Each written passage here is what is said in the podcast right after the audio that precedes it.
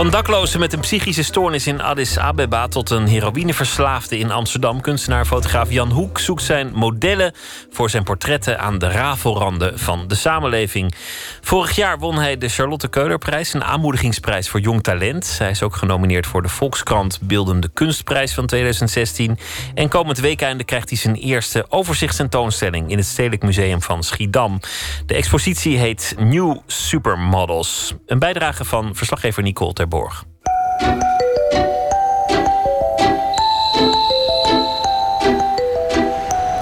Ik heb wel iets heel jachtigs. En iets heel onrustigs en iets heel obsessiefs. Ik kan dat dan niet een beetje. Dus als ik eenmaal hier in mijn hoofd haal dat ik mensen moet aanspreken, dan zet ik die knop aan, zeg maar. En dan ga ik, ben ik dus alleen nog maar in mijn hoofd bezig. Wie moet ik aanspreken, wie niet.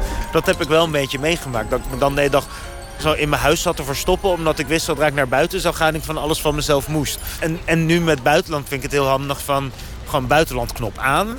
En dan hoef ik mezelf ook niet dan weer lastig te vallen met... misschien moet je wel soms op de rem trappen. Jan Hoek heeft zijn balans gevonden. In het buitenland kan hij naar hartelen zoeken naar modellen... en in zijn woonplaats Amsterdam houdt hij het bij rustig observeren.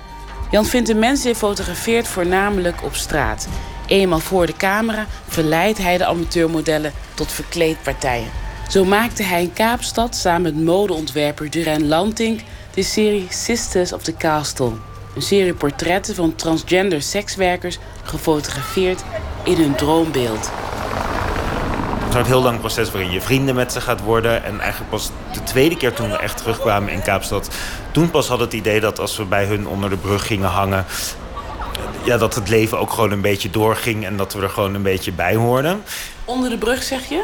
Ja, ze wonen bijna allemaal onder een brug. Vlakbij het kasteel midden in de stad. Daar heb je uh, kasteel De Goede Hoop. En daar zo in de buurt is een brug. En zij doen altijd alsof dat kasteel van hun is. Terwijl ze eigenlijk helemaal nooit binnen uh, ja, ook maar worden gelaten, zeg maar. Um, maar dat is een soort eigen hele mooie fantasie. En dan ja, in een brug daar vlakbij, daar slapen ze. En vanuit daar leven ze. My dream would be to have a luxurious Victorian designed brothel.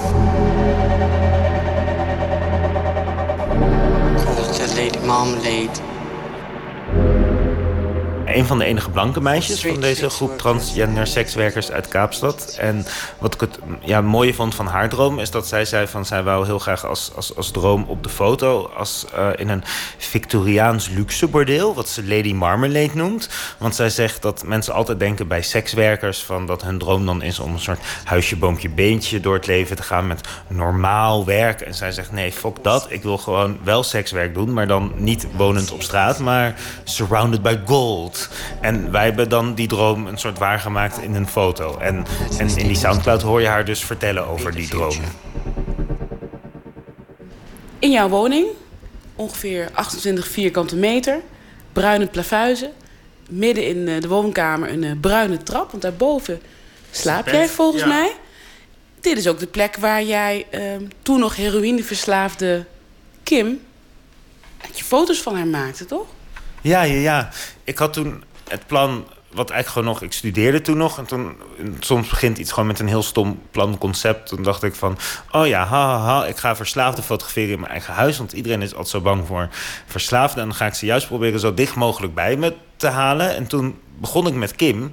En wat eigenlijk toen al gelijk gebeurde, van ik moest heel erg. Um, ik had er ja, voor de Albert Heijn had elkaar ontmoet en zij vroeg 20 euro. En toen zei ik dat is goed, maar dan wil ik je nummer. En toen heb ik haar echt bijna moeten stalken om haar in mijn huis te krijgen. En zij vertrouwde mij totaal niet. Zij was eigenlijk veel banger voor mij dan ik voor haar. Want zij zei dan de hele tijd van ja, wat uh, wil je dan dat ik ga doen? Wil je dan dat ik uh, mijn doos laat zien of zo? En ik zei nee, nee, nee.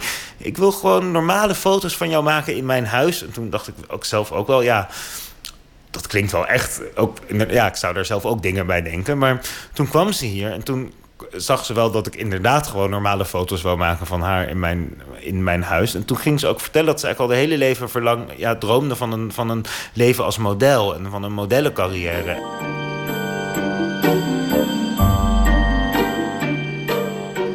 En ja, toen hadden we wel een soort klik en toen ging zij weg en toen, eh, toen dacht ik, ja, fuck, wat nou?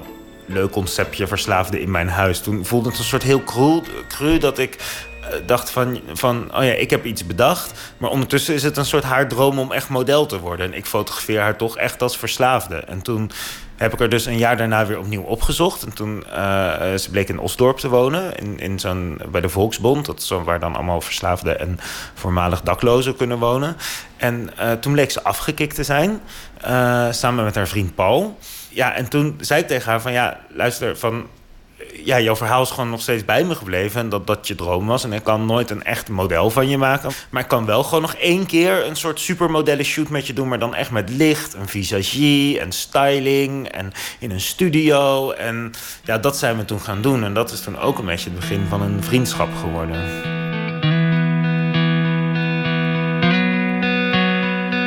Denk in mijn werk gaat het vaak over de relatie tussen model en fotograaf. En ik heb het gevoel dat, dat normaal is het model uh, een soort, soort stuk klei voor de fotograaf. En die wordt dan geboetseerd totdat er precies dat overblijft wat, wat de fotograaf er zelf in wil zien. En ik ben me er bewust van dat je als fotograaf altijd wel sturend bent en op een bepaalde manier manipuleert. Maar ik wil daar in ieder geval ook de andere kant aan toevoegen. Dat het model tegenover mijn stem ook zelf een stem heeft met wat er gebeurt. En, en, en ik denk dat je daar ook echt spannendere foto's van krijgt om in ieder geval die stem te laten zien.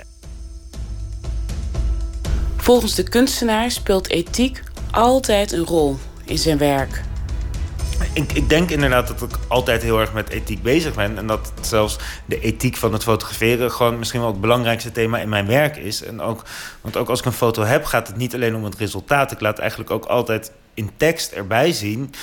Leg ik uit wat, wat mijn belangen waren, wat de belangen van het model waren en hoe dat soms kan botsen. En ik geloof niet dat het mogelijk is om een compleet ja, een, een totaal dilemma-vrije foto's te maken. Maar ik vind het in ieder geval heel belangrijk om die dilemma's te laten zien. Omdat ik denk dat ze in alle fotografie aanwezig zijn. En, uh, maar dat het een aspect is waar eigenlijk bijna iedereen het altijd het liefst overheen loopt. En dat ik dat juist graag wil zien. Jan vindt zijn modellen door de straat op te gaan en te observeren.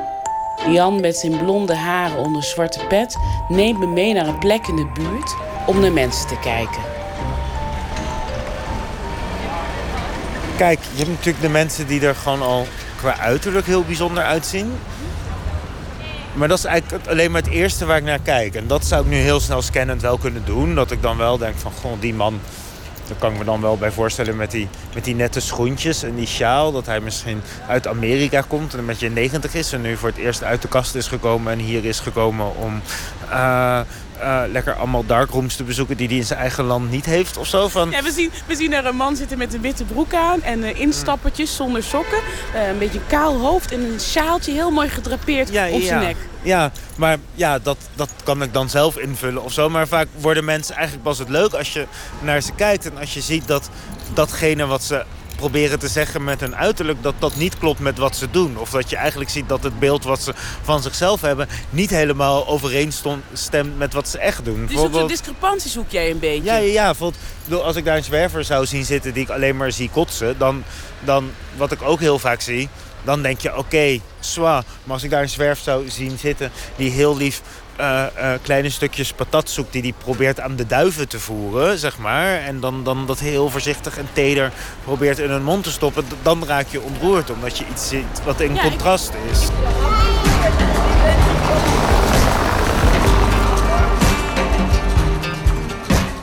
Jan is het niet eens met de kritiek dat hij kwetsbare mensen fotografeert. Ik vind soms die kritiek van misbruik je ze niet en maak je geen misbruik van ze. En dat zijn toch hele arme mensen. Vind ik vaak ook betuttelend en eigenlijk ook een soort kwetsend en denigerend naar hun. Omdat het ervan uitgaat van...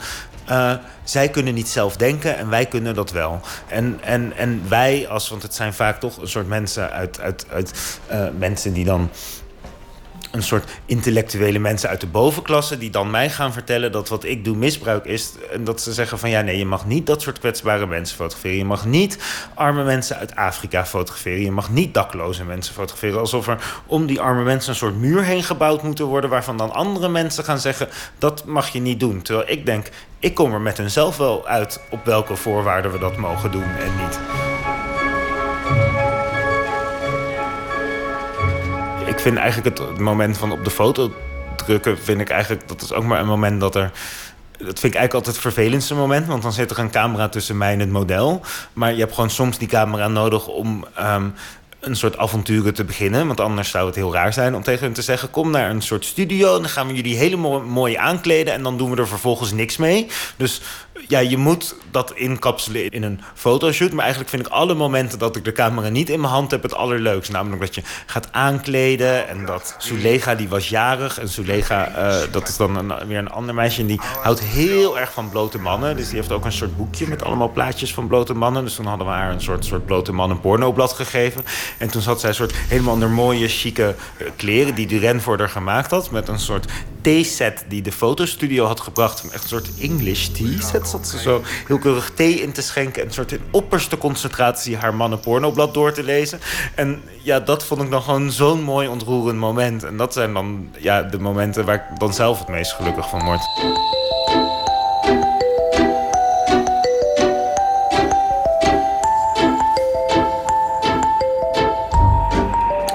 Van 4 juli tot en met 25 september is de tentoonstelling News Supermodels van Jan Hoek te zien in Schiedam in het Stedelijk Museum. Een bijdrage van Nicole Terborg.